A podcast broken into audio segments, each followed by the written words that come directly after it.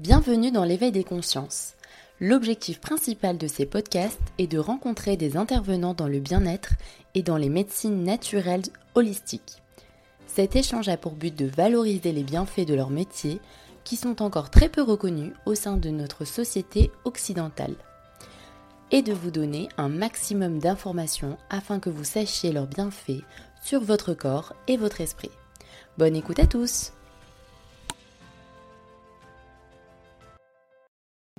Alors est-ce que peut-être tu peux aussi nous parler justement de ton activité, parce que tu me parlais justement de l'accompagnement à la naissance, de la grossesse. Ouais. Alors pourquoi soudainement, après justement le parcours humain dans l'humanitaire et puis ensuite le lancement de Émergence, pourquoi tu t'es décidée de te lancer dans cette voie-ci?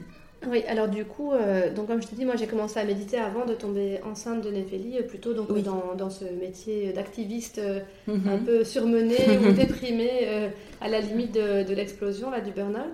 Et assez vite, je suis tombée enceinte, et je ne suis pas tombée enceinte de Néphélie, donc j'étais enceinte et j'ai fait une fausse couche. Et en fait, moi j'ai commencé à m'intéresser à l'utilité de la pleine conscience autour de la périnatalité, autour de cet épisode douloureux, parce que les soignants auxquels j'étais confrontée quand la fausse couche est arrivée étaient d'une violence, j'ai trouvé, et d'une alors, inhumanité, je vais trop loin, mais en tout cas, il n'y avait pas de présence, il n'y avait pas de conscience. Et donc voilà, du coup, à ce moment-là, quand on a eu cet épisode, tous les deux, Elias et moi, on s'est rendu compte du fait qu'il y avait vraiment quelque chose à faire dans ce monde de la naissance pour recréer du lien, pour retisser du lien, et puis pouvoir apprivoiser les émotions qui étaient difficiles. Parce que voilà, bien sûr que très souvent, quand on tombe enceinte, c'est pour le meilleur, mais il peut y avoir des choses difficiles, que ce soit des accidents de parcours avant, l'enfant peut avoir un handicap, ou des difficultés de santé, etc. Et puis quand on devient parent, ça, c'est ce que j'ai découvert après, voilà, c'est des hauts et des bas tout le temps, c'est des difficultés...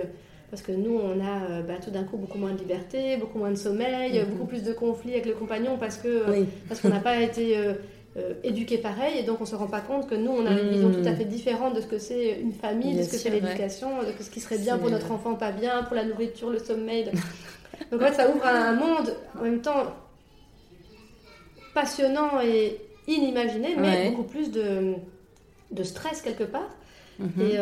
Et donc du coup, moi, ayant découvert ça donc autour de cet épisode douloureux, je me suis formée. Donc on m'a mis entre les mains un livre de la sage-femme américaine Nancy Bardacki, qui elle avait enseigné le yoga et la pleine conscience MBSR, donc le cycle classique en 8 semaines de réduction du stress, et qu'il avait décliné pendant 20 ans. Elle avait reçu des couples, elle avait bricolé ça toute seule chez elle, et début des années, je crois en 2011-2012, elle a dû sortir aux États-Unis son livre, donc basé sur 20 ans d'expérience, où elle avait décliné le cycle pour les futurs parents.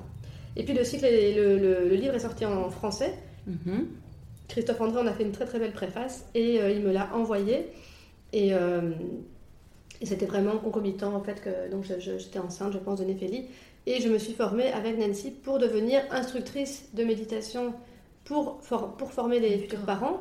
Et donc j'ai fait en parallèle le cycle, donc je me suis en même temps formée pour être instructeur classique, on va dire MBSR, et avec la spécificité avec Nancy pour les futurs parents.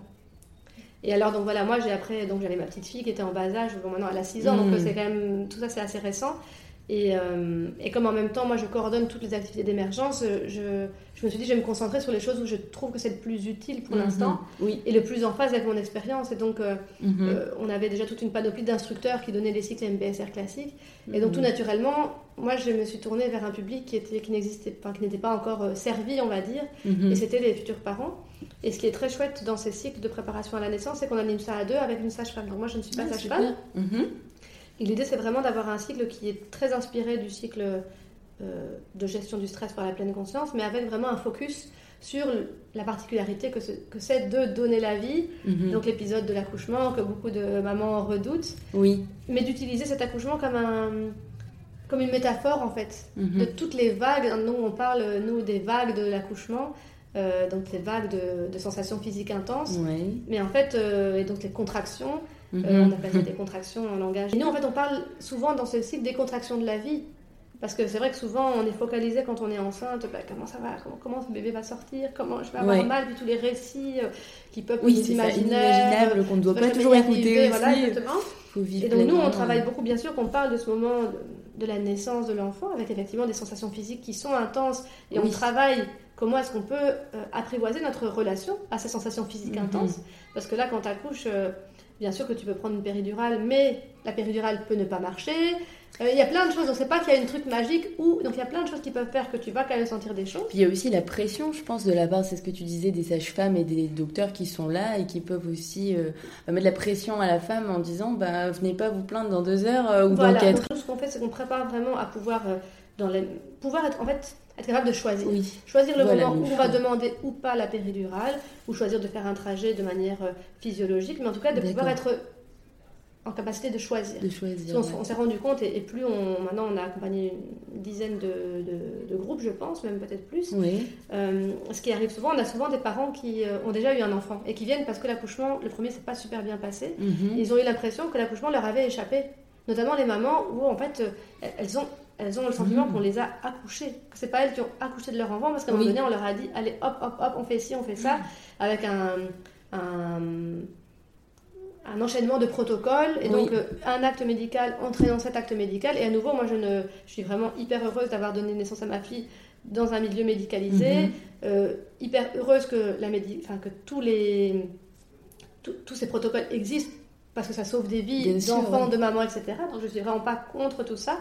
Mais seulement, il y a maintenant aussi une tendance dans certains centres hospitaliers à médicaliser à outrance des naissances qui pourraient se faire naturellement et sans laisser le choix, sans ouvrir un espace de dialogue avant avec la maman, avec le papa, pour dire tiens, mais qu'est-ce que vous voulez pour votre enfant, pour la naissance de votre enfant. Et c'est ça que nous, on essaie de mettre dans ces cycles, vraiment de l'espace pour que les couples ensemble, et puis aussi avec nous, puissent réfléchir à ce qu'ils veulent, en fait, ce qui est important pour eux au moment de la naissance, qu'on les entraîne à voir, tiens, est-ce que moi je suis capable ou pas de faire face à cette sensation physique.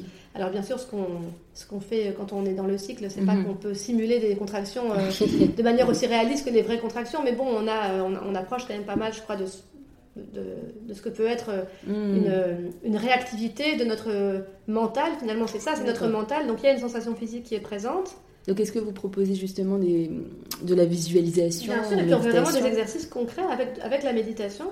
En fait, quand on a une sensation physique qui arrive, ce qui se passe en général, c'est qu'on a notre mental qui dit « j'en veux pas, c'est pas juste, pourquoi moi, je vais jamais y arriver ». Et en fait, on explique vraiment qu'il y a ces différentes couches. Donc, on a la couche sur laquelle, entre guillemets, on peut rien faire. Il y a une couche de douleur, donc de sensation physique qui est là. Mais par contre, elle va être ressentie beaucoup plus forte avec toutes les pensées et les émotions. Donc si on se dit je suis nulle, je n'y arriverai pas, j'ai peur, je vais mourir, tout ça va compliquer en fait notre relation à la sensation de base.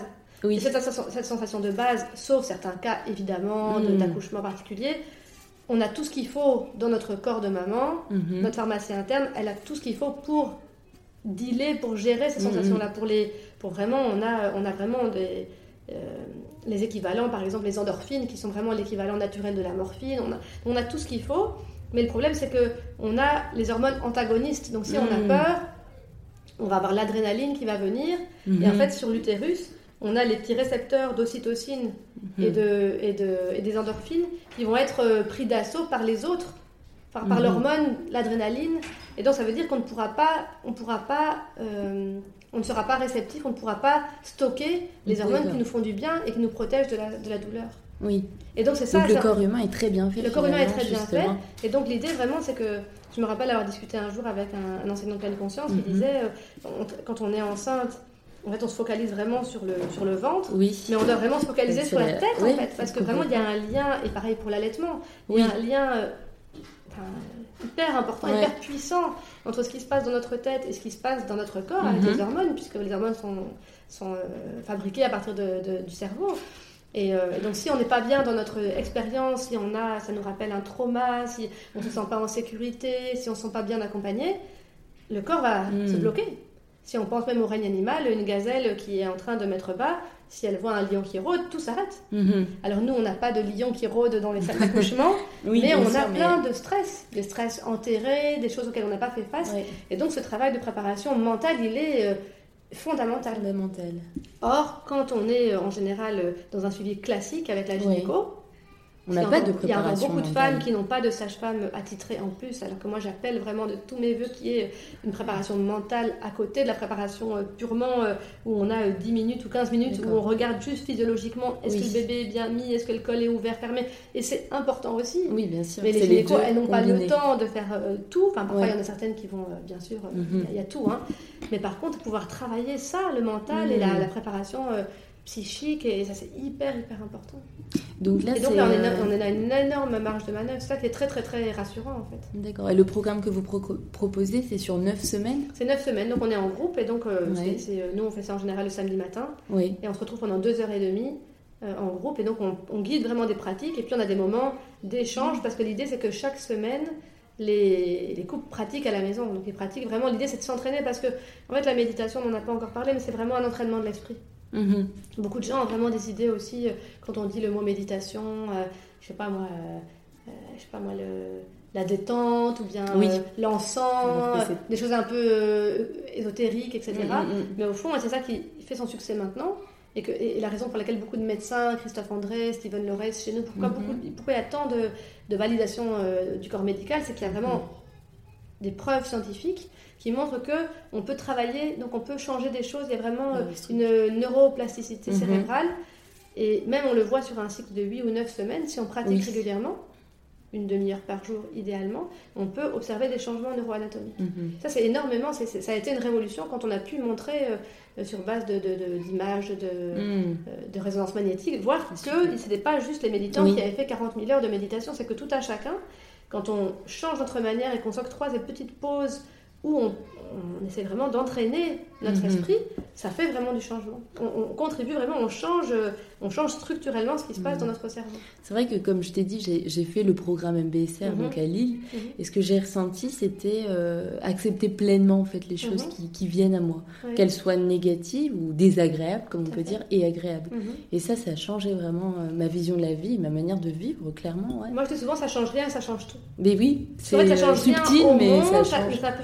Ça change tout, parce que c'est la perception de ce qu'on va vivre. Exactement. Donc ça ne suffit pas, parce que bien sûr on aspire que les choses changent, que le monde soit plus juste, etc. Mais nous, dans la manière dont on va recevoir et dont on va pouvoir aussi contribuer, ça change tout. Ça change tout. Et l'acceptation, c'est effectivement une des 8 attitudes importantes de la pleine conscience. Et l'acceptation, non pas comme une résignation, c'est vraiment un vrai accueil plein de comment je traverse. Parce qu'il y a toutes ces choses qu'on ne peut pas changer. Hein, donc justement, il y a une étape dans ce parcours avec les futurs parents où on explique vraiment, disons, tous les facteurs. Elle appelle ça, Nancy, le mandala le mandala de la naissance. Et elle explique vraiment tous ces facteurs. Mais par exemple, la taille du bébé, la largeur de notre bassin, l'état de l'équipe qui va nous accueillir. On ne sait pas s'il y a eu un décès la semaine d'avant, on ne sait pas si la sage-femme n'est pas en plein divorce, on ne sait pas. Et ce n'est pas grave, puisqu'on ne le sait pas, on accueille tout ça, et par contre, on va vraiment mettre toute notre attention sur les choses sur lesquelles on a du pouvoir. D'accord. Et du coup, le pouvoir principal, c'est vraiment de pouvoir traverser ça avec toute notre présence. Et donc c'est vraiment passionnant, vraiment. Ça a l'air en tout cas très riche. Mais alors, quels sont les retours justement après l'accouchement les retours, ce qui est hyper intéressant, et puis moi je le vois au quotidien, c'est que c'est vraiment un cours c'est très différent. C'est pas un cours de préparation à l'accouchement, c'est un cours de préparation à la naissance et à la parentalité. Et moi je vois vraiment que, et d'ailleurs les sages-femmes avec lesquelles je travaille, qui notamment, je pense à deux en particulier qui utilisaient beaucoup l'hypnose avant dans la préparation à la naissance. De nouveau, on n'est pas des extrémistes, donc bien sûr que l'hypnose, c'est super aussi pour la préparation. Elles, ce qu'elles me disent de leur expérience, c'est que l'avantage de la pleine conscience, c'est que c'est beaucoup plus utilisable aussi après. Alors moi, je ne suis pas spécialiste de l'hypnose, donc j'imagine qu'on peut aussi utiliser l'auto-hypnose au jour le jour quand on est parent. Mais la pleine conscience, elle est vraiment... c'est mobilisable très facilement avec un petit enfant qui va faire une crise dans un magasin. Je peux revenir très facilement à moi. le temps de deux respirations pour ne pas réagir à cette émotion qui va arriver, où j'ai envie de secouer mon enfant, où je me sens tellement honteux ou que sais-je. L'hypnose, à mon avis, ça va demander un peu plus de temps, peut-être un environnement un peu différent que la pleine conscience, comme on travaille juste sur des choses qu'on a toujours avec nous, la respiration, le corps, c'est plus utilisable. Et puis, surtout, comme tu dis, les enfants fonctionnent par mimétisme. Mais moi, ma fille, elle me voit méditer depuis qu'elle est née. Donc, elle le fait. Et donc, elle sait très bien revenir. Alors, c'est pas... Oui, bien sûr, elle peut s'asseoir sur un coussin, mais même, je vois que revenir à son souffle quand il y a une émotion, c'est quelque chose qu'on utilise énormément en famille. Et donc, je trouve que cette pleine conscience, d'ailleurs, c'est ce que dit Nancy, c'est que ça a le pouvoir de soulager des souffrances intergénérationnelles. Donc ça nous permet aussi, parce que quand on devient parent, on a tendance parfois à, je vais pas te mimétiser, mais il y a des choses qui reviennent de notre propre enfance. Et donc parfois moi je vois ma maman qui parle dans ma bouche, parfois j'entends ma maman parler dans ma bouche. Ça m'arrive aussi. C'est ça. Et donc du coup l'idée c'est de dire comment, avec la pleine conscience, j'ai ce petit temps, ce petit sas, ce petit stimulus, ce petit espace entre le stimulus et la réponse que je vais pouvoir donner, où là je peux faire le choix. Bien sûr. Et ça change tout. Et ça vraiment. Et donc on a vraiment, voilà. Et donc on a des retours vraiment, donc des parents qui l'utilisent encore vraiment beaucoup dans la petite enfance. En fait, donc ça s'arrête pas. C'est vraiment. Je crois que c'est pour ça aussi que au début, dans les premiers groupes, on avait surtout des mamans sans les partenaires. Et puis vraiment. Et maintenant, ce qu'on essaie de faire à la séance d'info et quand on communique, de dire vraiment, mais venez en famille, venez en couple, parce que ça va vraiment, ça change au-delà de juste l'accouchement. C'est pas juste l'idée de, c'est pas les 24 heures ou les 40 heures que vous allez passer à la maternité. Ça va au-delà. Ça va au-delà. C'est vraiment comment est-ce que avec le chamboulement que va provoquer l'arrivée d'un nouvel être humain dans votre famille, couple ou famille, si vous avez déjà des enfants, comment est-ce qu'on va utiliser ça? Pour être plus présent, parce que finalement l'enfant il arrive au monde, c'est vraiment un maître, c'est un maître de la présence en fait, il est tout le temps là, il n'y a pas de filtre entre ce qu'il ressent et donc quand il est tout petit, il est vraiment pleinement là, donc comment est-ce qu'on peut utiliser ça pour nous être plus présent dans nos vies? Et donc moi je crois que c'est vraiment c'est une occasion fondamentale, c'est une occasion formidable quand on est enceinte. Alors on le découvre, moi je l'ai pas découvert quand j'étais enceinte, on peut le découvrir peut-être avant, peut-être après, etc. Mais là, c'est une occasion, ça transforme vraiment tout un système familial. Ça va transformer notre couple, notre famille, et puis potentiellement, peut-être les générations au-dessus. Moi, je vois que ça a réparé beaucoup de choses avec ma maman, par exemple. Ah oui. Donc, du coup, voilà, je pense que c'est vraiment un moment... Moi, j'adore, vraiment, je suis passionnée. C'est ce que j'entends. Mais en tout cas, c'est passionnant. C'est vraiment passionnant, vraiment. Et donc, est-ce que tu as un site où on peut trouver toutes les informations? Alors oui, le site s'appelle naîtreenconscience.be. Ok. Et alors maintenant, ce qu'on a développé avec deux amis, et ça peut peut-être intéresser vos auditeurs, c'est un cercle de pratique en ligne, surtout en ces temps de confinement avec le coronavirus. Ça tombe bien. On a appelé ça Maman Cercle. Oui. Et à chaque pleine lune, on se retrouve via Zoom et on pratique pendant 1h30. D'accord. Il y a une d'entre nous qui guide une méditation, et puis après, on échange à plusieurs... Donc avec le système de Zoom, on peut être mis 2 par 2, 3 par 3, et on échange entre nous et puis on revient après en plein air et parfois on lit un texte, etc. Et donc ça c'est vraiment un moment aussi très précieux parce que la vie de parents, la vie de maman, parce qu'il y a encore beaucoup, même si il y a des foyers où ça tend à se répartir mieux, il y a quand même une charge mentale plus importante malheureusement encore sur les épaules des mamans. Et donc on a trouvé ça important d'avoir des moments de pratique en ligne parce que quand on est maman d'un jeune enfant, on n'a pas toujours le loisir de pouvoir... c'est pas facile de s'extraire de la maison, parfois l'enfant a plus besoin de nous pour dormir, etc. Oui, bien sûr. Donc on s'est dit qu'ouvrir cet espace en ligne, c'était génial, quoi. C'est vraiment une solution. Je crois que on vient de lancer ça, donc Maman Cercle... Il y a une page Facebook. Intéressant. Voilà. Alors, j'ai juste une dernière chose à te demander, à te poser comme question. C'est par rapport justement à toute cette peur en ce moment qui est suscitée par rapport au virus qui est passé à l'état de pandémie du coronavirus. Qu'est-ce que tu pourrais dire par rapport à cette peur qui est médiatisée aussi et par rapport aux personnes aussi qui nous écoutent peut-être? Bien sûr. Alors là, je trouve que c'est intéressant. Je n'en ai pas encore parlé, mais à côté de ce que j'anime avec la pleine conscience pour les futurs parents, j'anime aussi des ateliers du travail qui relie. Et le travail qui relie, c'est une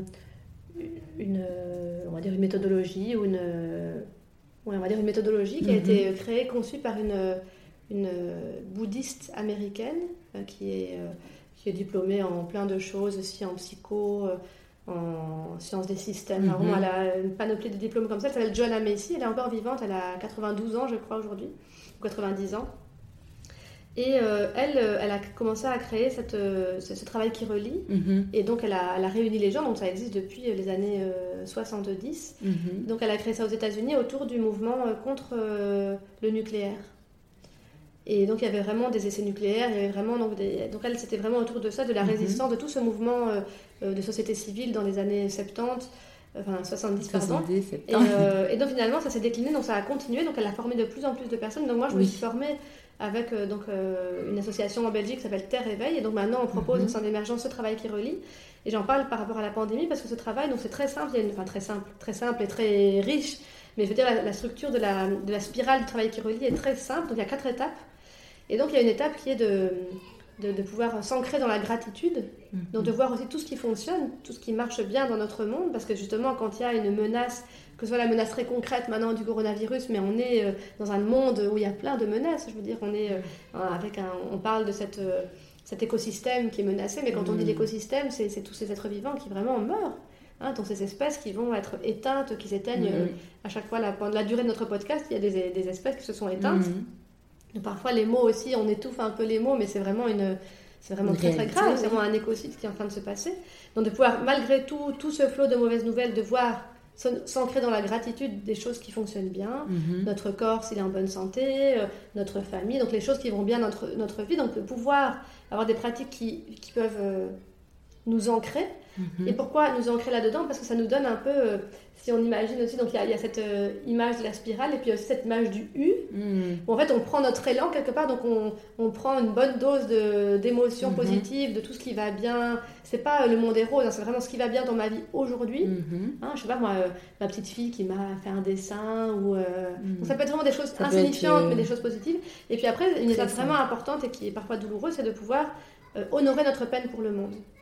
Et honorer notre peine pour le monde, c'est de pouvoir vraiment aller explorer, notamment par la méditation, ce que je ressens, en fait, de pouvoir me connecter à ma peur, à ma tristesse, à mon angoisse pour moi, pour ma famille, pour mes parents âgés, peut-être avec le coronavirus, pour mes enfants, si on parle de la menace climatique.